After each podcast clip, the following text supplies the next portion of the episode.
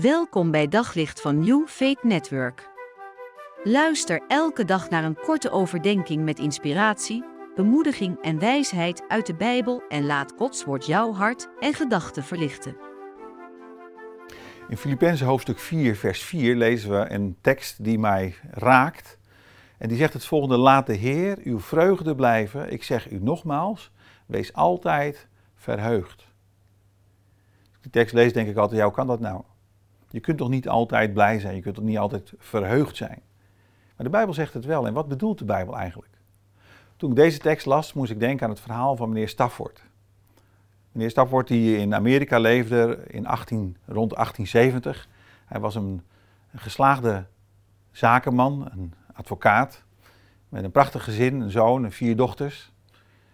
En het verhaal van die man is indrukwekkend.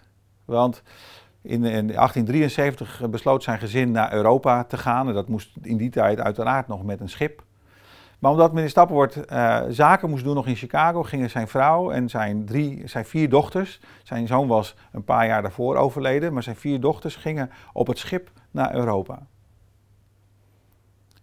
Ergens uh, in de buurt van, uh, van Engeland kwam dat schip in aanvaring met een Schots schip. En dat schip dat zonk.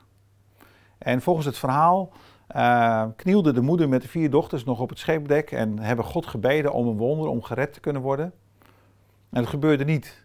Althans, de vier dochters van die man, die kwamen om in, in het water van de zee en zijn vrouw werd gered.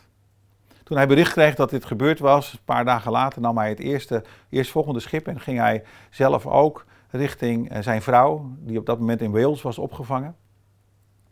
En na vier dagen varen kondigde de kapitein aan dat het schip op dat moment exact op de plek, was waar het schip een paar dagen daarvoor was gezonken. Meneer Stapport schreef toen een lied wat we heel goed kennen, zeker als je in de christelijke traditie bent opgegroeid. Het Engelse lied It is well with my soul. En hij schreef, ook al is het leven vredig als een rivier, of is er verdriet alsof het water van de zee onder je doorglipt. Het is wel, het is goed met mijn ziel. En ik denk dat Paulus dit bedoelt in deze tekst, dat natuurlijk is het leven niet altijd vreugde. Er is niet altijd blijdschap en geluk. Maar de belangrijkste vraag is, hoe is het met je ziel?